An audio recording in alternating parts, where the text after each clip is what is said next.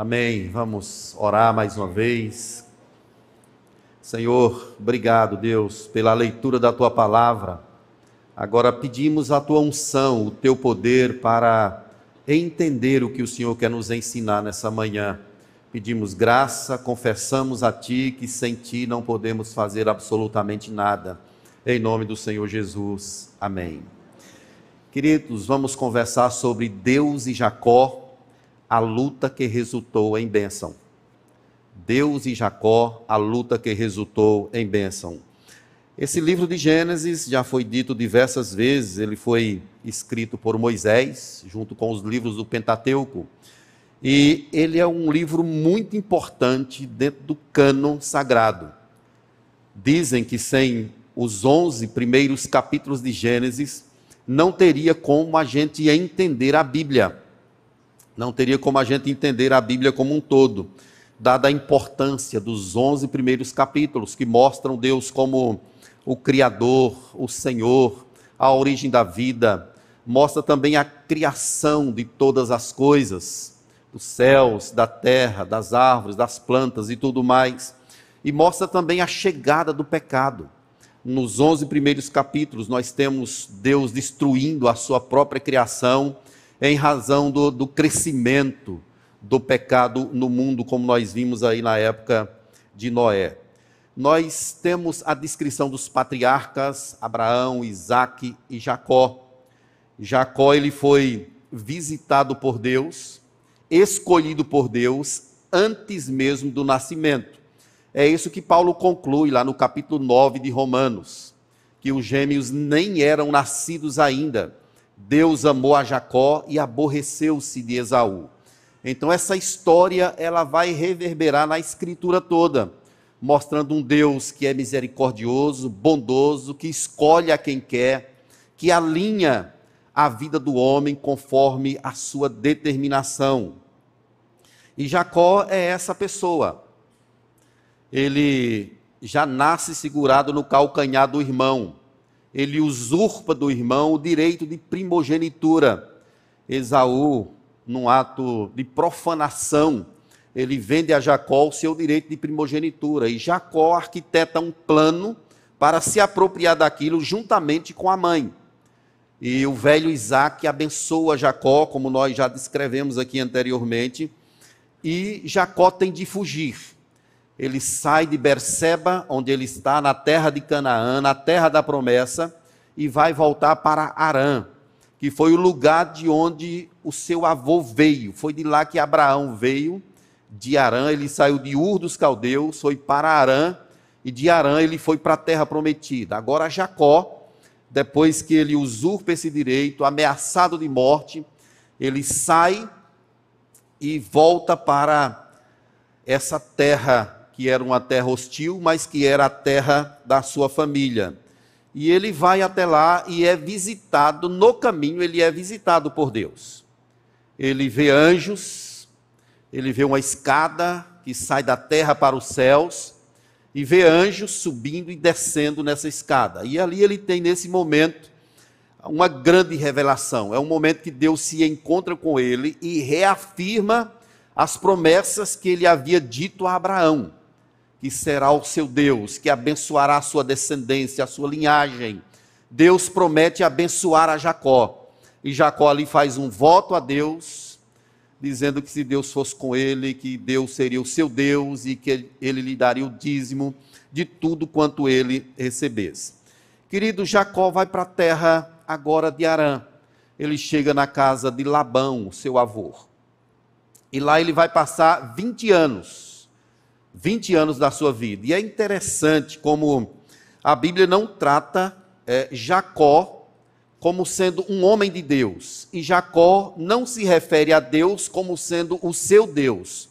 Jacó, nesse percurso todo de 20 anos, ele se refere a Deus como sendo o Deus de meu pai Isaac, ou então o Deus do meu avô, até de Naor. A Bíblia fala sobre essa questão, esse relacionamento de Deus com Jacó. Mas o fato é que Labão engana Jacó de diversas formas, e a bênção de Deus está sempre sobre ele, fazendo prosperar em tudo que fazia. Jacó se tornou um homem rico, poderoso em bens, casado, tem duas esposas, Lia e Raquel, Bila e Zilpa, são servas, mas também conceberão filhos de Jacó. E chega um momento que Deus próprio, em sonhos, ele avisa a Jacó que já é hora de voltar para Berseba, para a terra de Canaã. Labão já não era mais o mesmo, o rosto dele já estava desfigurado em relação ao tratamento com Jacó. E Deus ali visita Jacó e diz a ele que é hora, que é o tempo dele voltar. E Jacó então sai meio que escondido, fugido. Ele sai dali sem avisar a Labão. Quando Labão toma conhecimento, depois de um dia, Labão passa a percorrer no encalço de Jacó e o encontra ao sétimo dia nas terras de Gileade. Então, nesse momento, Labão vai com sede de vingança, ele quer tomar as suas filhas, os seus netos, os seus bens e retornar para a sua terra. Só que, queridos, Deus visita é, Labão em sonho, mais uma vez, no ato de proteção a Jacó, no capítulo 31, verso 23, Deus diz a Labão: Guarda-te, não fales a Jacó nem bem e nem mal. Veja que a mão de Deus está com Jacó, protegendo, guardando em tudo. Labão faz uma aliança com Jacó, uma divisão, você não pode passar para cá e nem eu para lá. Labão volta para sua terra e Jacó segue no seu caminho. E aqui, meus irmãos, que a gente percebe esse relacionamento de Deus agora com Jacó, esse encontro mais aprofundado, que vai resultar numa grande bênção na vida de Jacó, e um marco, em uma guinada na estrutura de vida dele. E nós percebemos nesse texto algumas questões. Primeiramente, o descortinar de realidades espirituais.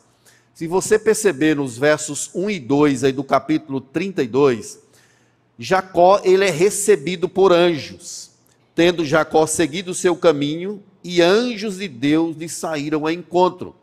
Já pensou que recepção maravilhosa?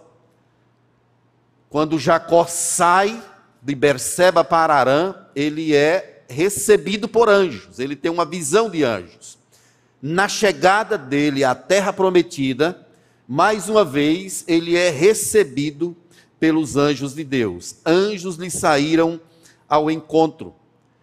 O que está sendo dito aqui, meus irmãos, é sobre a presença protetora de Deus. Anjos são emissários, são mensageiros de Deus, enviados a favor do seu povo. Quando Jacó contempla os anjos ou vê os anjos, Deus está mandando uma mensagem para ele, dizendo: Eu estou aqui.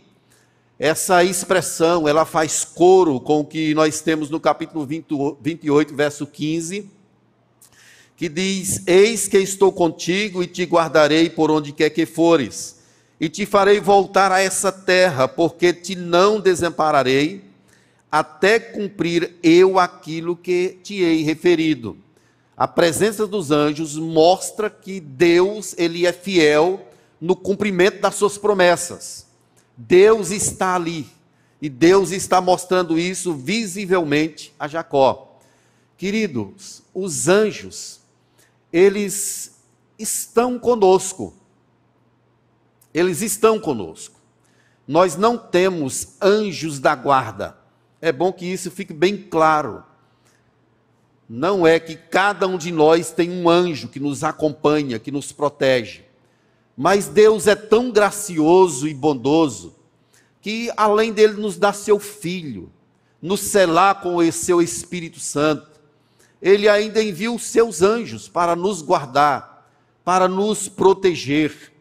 E se a gente ler o Salmo, o salmista ele vai dizer, Salmo 34, verso 7, o anjo do Senhor acampa-se ao redor dos que o temem e os livra. Então é a bênção de Deus que acompanha o seu povo, e isso está ali de forma nítida na vida de Jacó. Nós não vemos esses anjos, mas nós sabemos que eles existem. Que eles são servos de Deus, emissários de Deus, mensageiros de Deus. E eles cumprem esse propósito de estar próximo ao povo de Deus para proteger, para guardar a igreja, pelo poder e pela orientação do Senhor. Jacó haveria de encontrar-se com seu passado escuro. Jacó saiu da sua terra ameaçado de morte. E ele haveria de se encontrar agora com esse passado. Ele haveria de se encontrar com Esaú. Aqui, meus irmãos, a gente pode abrir um parênteses e aprender uma grande lição. Não podemos viver como se o passado não existisse. Tem coisas do passado que precisam ser mexidas para serem tratadas pela palavra do Senhor. Relacionamentos quebrados, coisas que ficaram lá que às vezes a gente pensa, não, eu preciso seguir agora porque eu sou nova criatura, e a gente tenta viver como se esse passado não tivesse existido. Às vezes, meus irmãos, nós precisamos ter discernimento de Deus, porque em algumas situações é preciso retornar lá. É preciso abrir esse passado. É preciso pedir ao Senhor que traga cura sobre ele. Jacó é um exemplo disso. Ele não poderia prosseguir sem esse encontro com o seu passado. Havia medo havia preocupações, Esaú havia ameaçado de morte, mas não tinha como Jacó seguir sem esse enfrentamento da sua história, do seu passado. Ele deveria ir até lá e religar e refazer, pela graça de Deus, aquilo que Deus pretendia. Tem um autor, um grande comentarista do Antigo Testamento dessa passagem, que ele diz o seguinte: pecados do passado não podem ser ignorados, como se nunca tivessem acontecido. Eles devem ser tratados adequadamente antes que, poss que possamos seguir adiante. Um passo para trás, às vezes, é o querer de Deus para a nossa vida, especialmente em relacionamentos quebrados. Se tem gente lá do passado que você brigou, que você maltratou, que você pisou ou que foi pisado por ela. Uma pessoa que você não conversa, não fala, quem sabe alimenta-se de ódio. Seja um casamento que se desfez, seja um filho que maltratou você, um patrão que usurpou seus direitos. Quem sabe Deus nessa manhã toque no seu coração para você retornar a esse tempo, pedir perdão, ser perdoado e seguir a sua história. E olhe, meus irmãos, que temos dito constantemente aqui que o perdão, ele não requer o arrependimento daquele que nos ofendeu. Não, o perdão não está direcionado à pessoa. Ele é verticalizado, ele é para Deus, porque o nosso relacionamento com Deus. Então, independe de qualquer situação com a pessoa que porventura possa ter nos maltratados. Então, querido, Jacó ele vai ter esse encontro agora com o seu passado, mas ele está acompanhado da presença e da bênção de Deus em sua vida. E a presença dos anjos mostra exatamente essa presença protetora do Senhor. Deus é gracioso, meus irmãos. Ele é o Deus poderoso. Não é a primeira vez que Deus ele se manifesta dessa forma. Uma passagem bem interessante sobre isso está em 2 Reis, capítulo 6. É o momento que a Síria, ela vem para a cidade de Dotã para prender a Eliseu. E ali chega aquele exército para pegar Eliseu e prender. E o servo de Eliseu, ele acorda mais cedo, levanta-se mais cedo e ele vê que ali tem um exército ameaçador. E ele volta para o seu senhor Eliseu e diz: E agora estamos perdidos, o que faremos? E Eliseu, meus irmãos, ele diz aí no capítulo 6, verso 16 de 2 Reis: Não temas, não temas, pois mais são os que estão conosco do que os que estão com eles. Eliseu orou para que Deus abrisse os olhos do moço para ver, e o Senhor abriu ele viu que o monte estava cheio de cavalos e carros de fogo em redor de Eliseu. Essa é uma realidade espiritual que Deus descortinou para Jacó. Os anjos, a presença deles ali, tipifica exatamente essa realidade, é a redescoberta, é a percepção de realidades espirituais. Nós não vemos, meus irmãos, essas coisas, mas pela fé nós sabemos que elas existem. Às vezes nós estamos em enrascadas, em apuros. A gente não vê e por causa da nossa humanidade o nosso coração treme, tem medo, se angustia, entra em pânico. Mas tentemos contemplar diante dos nossos enfrentamentos a realidade espiritual, dizendo: Deus me mostra o que havemos, o que está aqui no meu entorno me mostra, me deixe perceber com os olhos da fé essas questões tão maravilhosas e majestosas. Nós, nessa manhã aqui, não vemos, mas eu sei que anjos de Deus estão nesse lugar.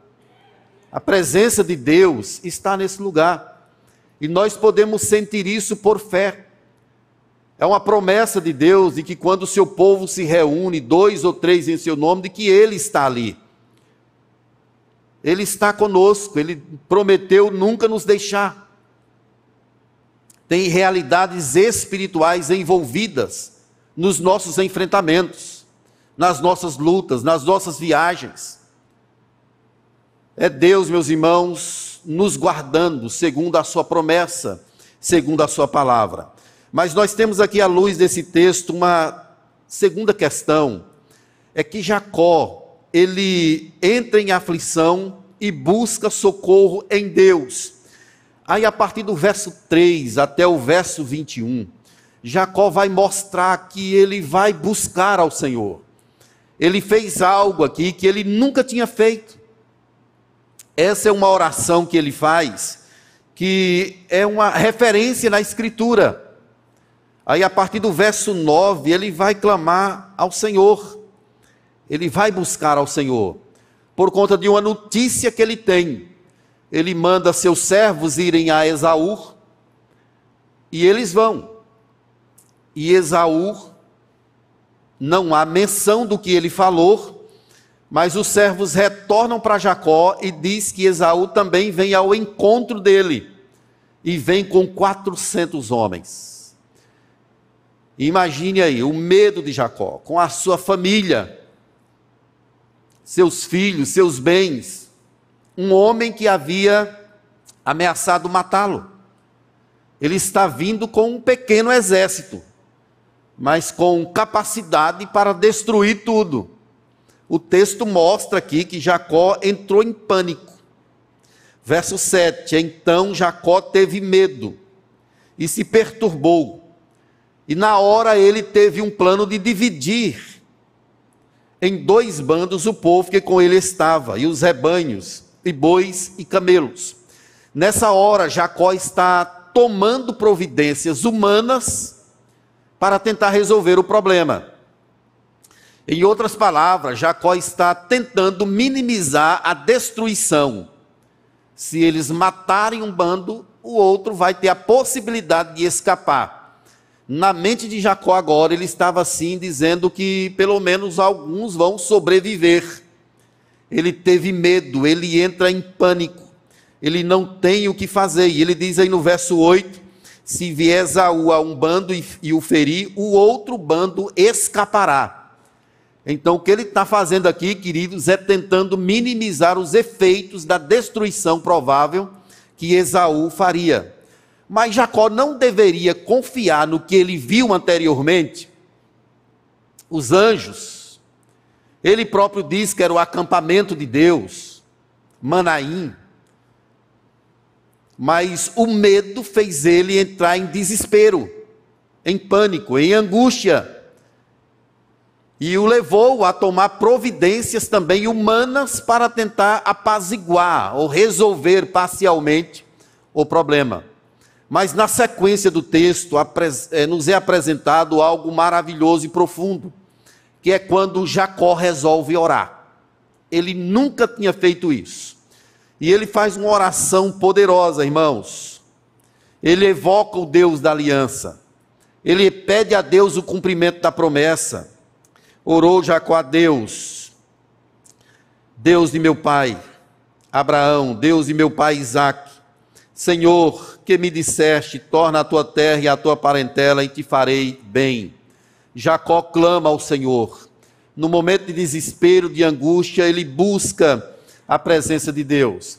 Ele exalta o Senhor, ele fala da promessa, ele fala da aliança, do pacto, e vejam a confissão dele na sequência. Ele diz assim: Não sou digno de toda a bondade e fidelidade que você tem mostrado ao seu servo. Salva-me, eu oro, das mãos de meu irmão Esaú. Ele confessa que Deus é o Deus do pacto, Abraão e Isaque. Deus é o Deus bom, que o fez prosperar, que o tem ajudado, que o tem abençoado. E ele então confessa a sua indignidade diante de Deus. Ele confessa que não é merecedor de tamanha bênção. Queridos, isso é algo maravilhoso, porque ele mostra já o momento de que Jacó está se humilhando perante Deus e reconhecendo o senhorio, a grandeza, a bondade do Senhor. Ele está agora tendo seu coração alinhado ao coração de Deus. O medo tomou conta, mas ele agora está buscando ao Senhor, está indo à fonte certa, buscando na pessoa certa, que é o Senhor. Não havia esperança fora de Deus. Só Deus poderia dar um jeito e mudar aquela situação, porque Esaú de fato haveria de cumprir a sua promessa. E Jacó então se agarra àquele que só, só ele tinha poder para mudar a sua história. Queridos, nós temos muitos enfrentamentos em nossa vida. E não são poucas as vezes que tentamos dar o nosso próprio jeito, tomado de medo, de pânico, de angústia, tentamos fazer as coisas da nossa forma, mas a nossa briga primeira precisa ser com Deus. Nós precisamos alinhar o nosso coração na presença do Senhor, porque fora de Deus, tudo é vazio. Mas estando com Deus, alinhado com Deus, pode ter um furacão lá fora Pode estar caindo chuva de pedras. Se Deus está contigo, se o seu coração está alinhado com Deus, certamente Deus te abençoará. E é isso que Jacó começa a perceber aqui. A oração tem poder. A oração tem poder. Especialmente por causa da presença de Deus e do Deus que nos manda orar. É claro que a oração ela não muda Deus, mas ela pode alterar circunstâncias, conforme o conselho da soberania eterna do Senhor. Deus nos chama a orar, para orar, nos manda bater, nos manda buscar. Buscar-me-eis e me achareis quando me buscardes de todo o vosso coração. Clama a mim e eu vou responder a vocês. Então fica aqui, meus irmãos, essa lição preciosa. Você que está enfrentando uma dificuldade, seja qual tipo for, busque a Deus, ore ao Senhor, clame a Ele.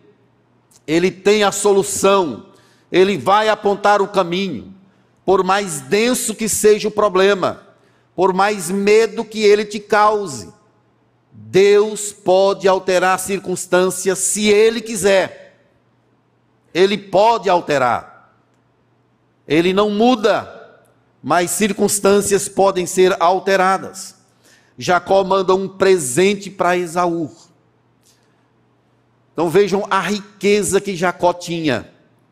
Pelo menos 550 a 580 animais são enviados de presente para Esaú.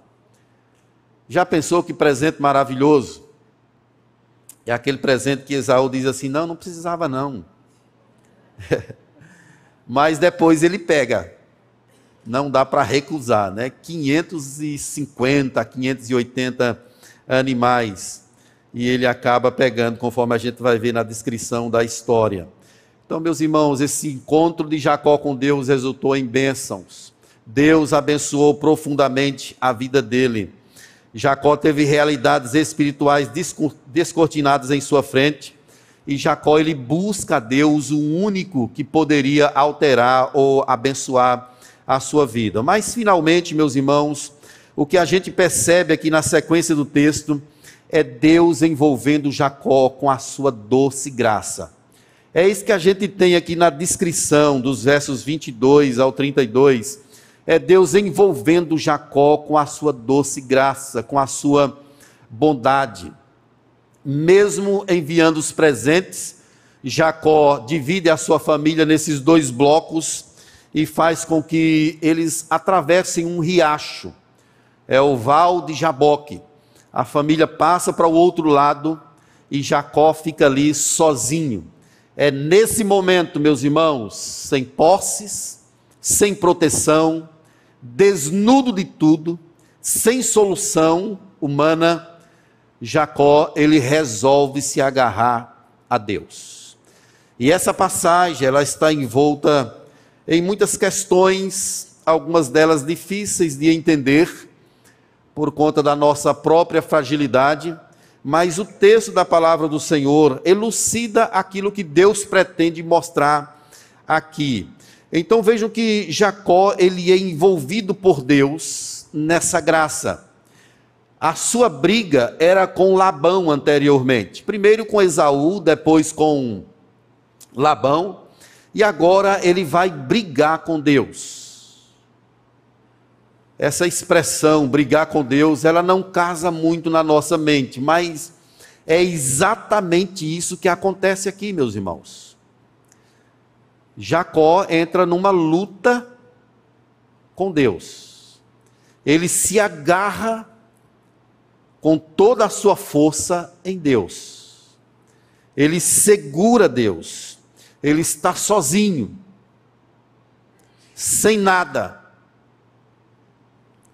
totalmente sem força, sem solução. Mas ele tem uma arma, e a sua arma é exatamente segurar em Deus. O que a gente percebe aqui é que o próprio Deus vai a este lugar. Primeiro nós temos os anjos, e agora o próprio Deus, em uma teofania, resolve, num formato de homem, aparecer naquele lugar. Jacó não está só, ele está ali com Deus. Deus já havia aparecido dessa forma em outras ocasiões. Por exemplo, na época de Abraão, quando foi haver a destruição de Sodoma e Gomorra, Abraão recebe a visita de três anjos. Dois deles descem para Sodoma e um fica conversando com Abraão. E Abraão o reconhece como Senhor. É aquele momento que Abraão conversa com ele, dizendo: Olha, se tiver aqui 50 justos, 40, 30, 10, não destruirei por causa desse justo. Então, é Deus quem está ali no formato teofânico. Ele apareceu ali a Abraão mostrando que ele é o Deus presente. Aconteceu outra vez na época de Josué. Quando Josué vai entrar em Jericó, Josué percebe um homem diferente. Josué se aproxima dele e pergunta se era inimigo ou se era dos nossos. Veja a resposta dessa pessoa, Josué 5,15. Sou príncipe do dos exércitos do Senhor e acabo de chegar. Tira as sandálias dos pés, pois a terra em que estás é santa. Essa mesma expressão já havia sido dita a Moisés lá atrás por Deus. O que apareceu ali para Josué, para Abraão, era o próprio Deus. Deus apareceu a Jacó em forma de homem, e agora Jacó se agarra em Deus. Uma luta é travada uma noite toda Jacó está ali clamando a Deus. Ele queria ser abençoado. Ele queria ser visitado pelo Senhor. Ao amanhecer, o anjo diz: Deixe-me ir, porque já amanheceu. E Jacó diz: Eu não vou te deixar se não me abençoares. Então o anjo ele toca na articulação de Jacó, ou no nervo ciático. O anjo dá um toque, ou Deus dá um toque, e Jacó tem ali a sua coxa mexida. É interessante, meus irmãos, que essa palavra coxa, ela está alinhada também com a questão de descendência. Com a questão de descendência, porque pode ser uma implicação das partes íntimas de Jacó, mostrando a respeito da descendência. Deus toca em Jacó, apontando para a descendência, especialmente para o descendente maior, que seria o Senhor Jesus Cristo. Então, bater em Jacó naquele momento aponta diretamente para o Calvário, aponta diretamente para o Senhor Jesus Cristo. Jacó sofreu uma pancada ali naquele local. E Jesus, ele sofreu também uma pancada na cruz. A pancada de Jacó o fez sair mancando. A pancada que Jesus levou o fez morrer na cruz pelo pecado do seu povo. Então, o que está acontecendo aqui, meus irmãos, é que Deus está mostrando em miniatura o que Jesus haveria de passar. Jacó sofreu ali no val de Jaboque uma noite toda. Jesus, lá no Getsemane, clamava ao Senhor: Se possível, passa de mim esse cálice. Então Deus, ele se deixa ser vencido por Jacó. Mas como é isso? Deus se deixou ser vencido por Jacó. É porque Deus está mostrando o que vai acontecer lá na cruz a aparente derrota de Jesus era exatamente o caminho que ele predeterminou para que através daquele ato o povo dele fosse totalmente libertado. Jacó lutou com Deus e prevaleceu. O próprio Deus é quem fala isso. Você não vai se chamar mais Jacó e sim Israel, porque como príncipe lutasse com Deus e com os homens, e prevalecestes. Deus não está se referindo necessariamente a Jacó, o homem, naquele momento. Deus está usando Jacó para falar de algo maior, que é a vitória do Senhor Jesus Cristo sobre o inferno, sobre a morte. Ele triunfou maravilhosamente, concedendo vitória ao seu povo. Então é isso que finalmente está sendo apontado aqui. Deus entra em briga com Jacó e Jacó se agarra a ele. É exatamente o profeta Oséias, muito tempo depois, quem vai mostrar que era Deus que estava ali. Oséias 12, 2, ele diz assim: Deus lidou com ele em meio aos seus enganos, mas ele prevaleceu com Deus, enquanto chorava e buscava a sua graça. Deus brigou com Jacó.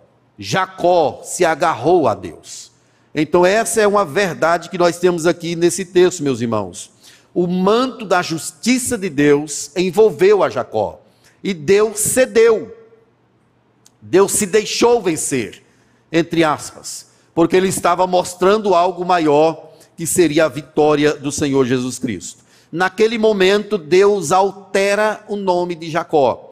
Como ele mudou o nome de Sara que era Sarai, que era que apontava para a idolatria deles. Deus mudou o nome de Abrão, que era uma tipificação do Deus Sol.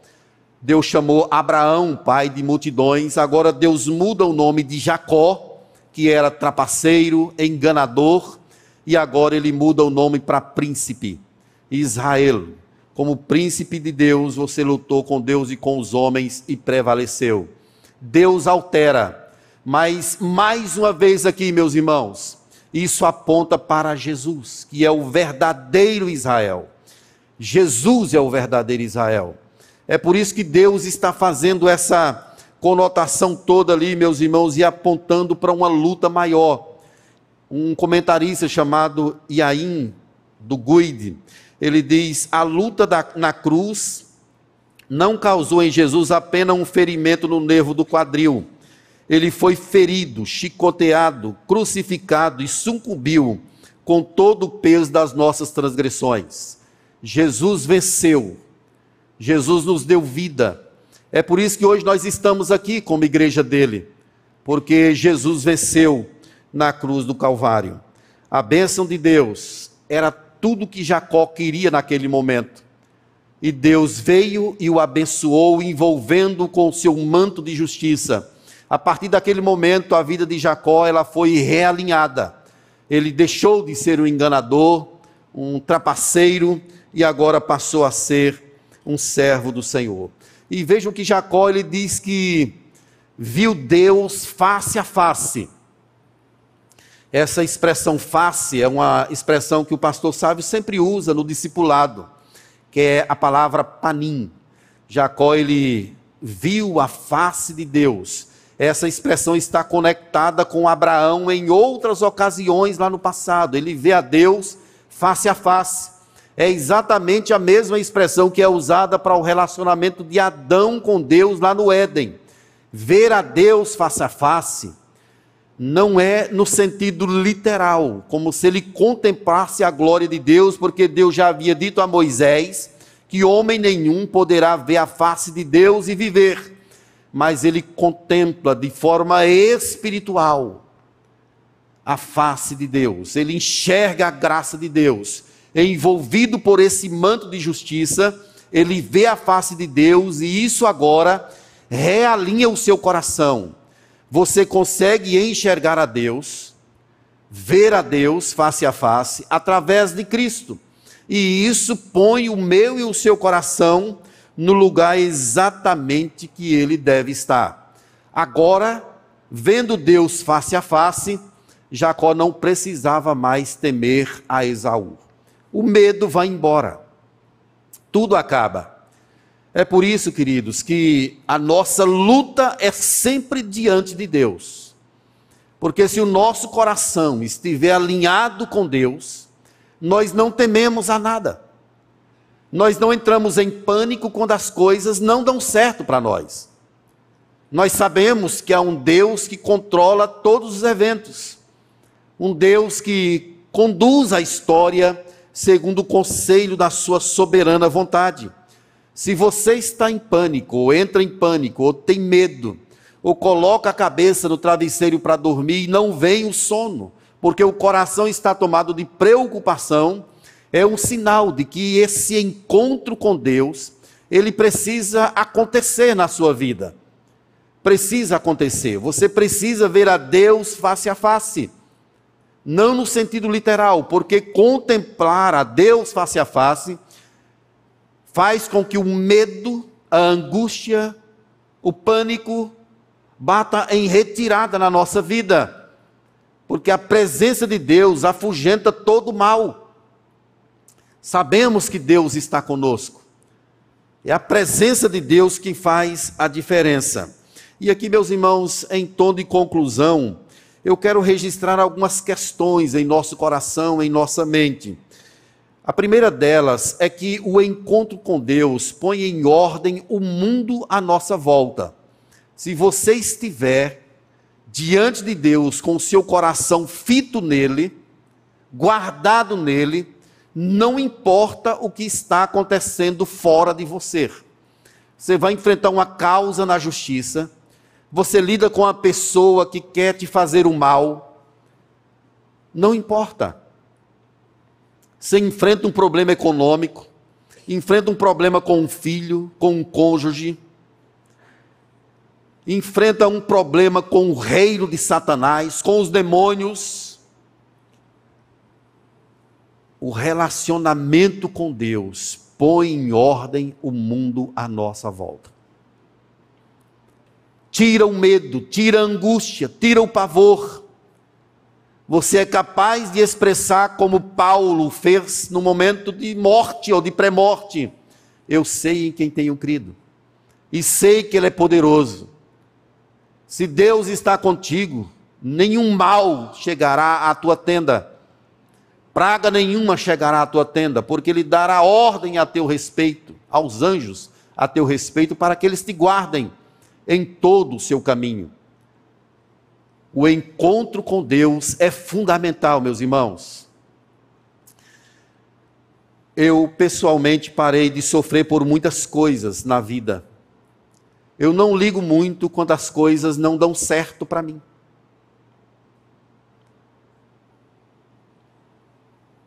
Eu simplesmente dou meia volta, olho para o meu Deus e sei que Ele está escrevendo a minha história. Isso é que é fundamental na nossa vida. O relacionamento com Deus põe em ordem tudo à nossa volta. Enquanto a gente não volta para Deus, nós fazemos como Jacó. Tentamos dar o nosso jeito, mandamos presentes, mais presentes, caravanas, recados. Não funciona.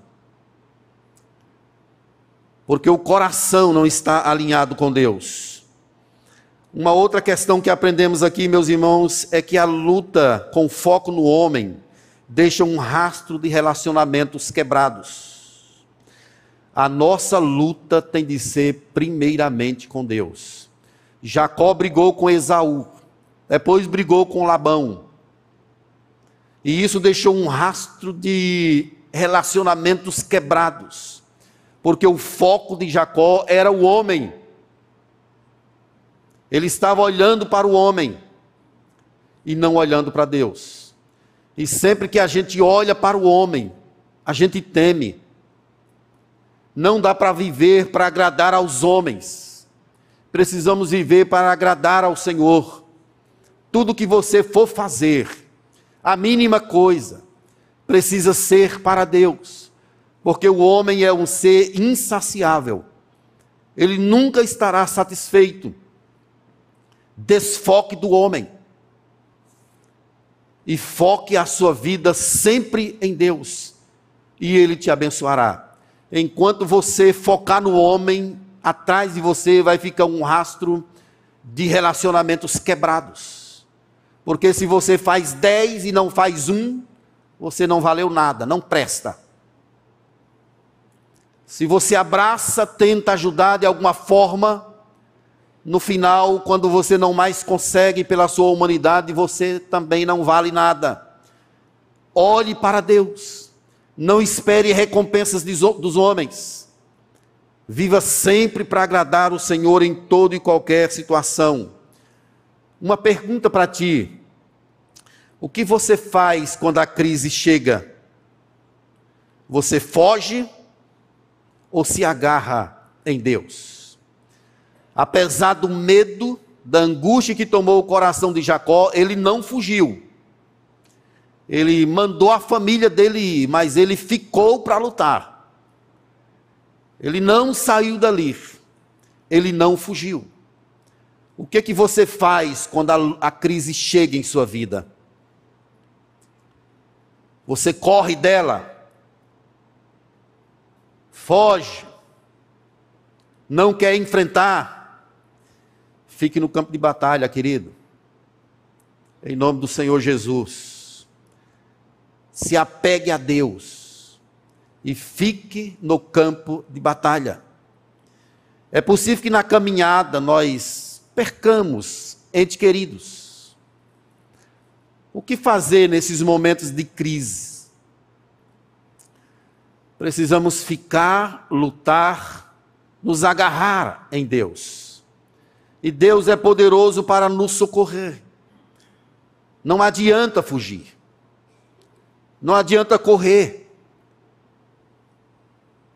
Precisamos ficar e lutar confiantemente que Deus ele providenciará o necessário para seguirmos a nossa vida. Jacó estava temendo, mas ele não fugiu. Ele ficou ali. Finalmente, irmãos, quando tememos a Deus, nada mais há para temer. Se você teme a Deus, não tem mais nada para você temer. É só voltar o seu coração para o Senhor. e nada mais você terá que temer. Confie nele de todo o seu coração. Esse encontro resultou em bênçãos. O nosso encontro com Deus resultou também em bênçãos. Os nossos olhos foram abertos, os nossos ouvidos destapados. E hoje nós sabemos que estamos destinados para a glória. Sabemos que somos de Deus e que o diabo não nos toca. Que Deus abençoe grandemente a sua vida nessa manhã, em nome do Senhor Jesus. Amém?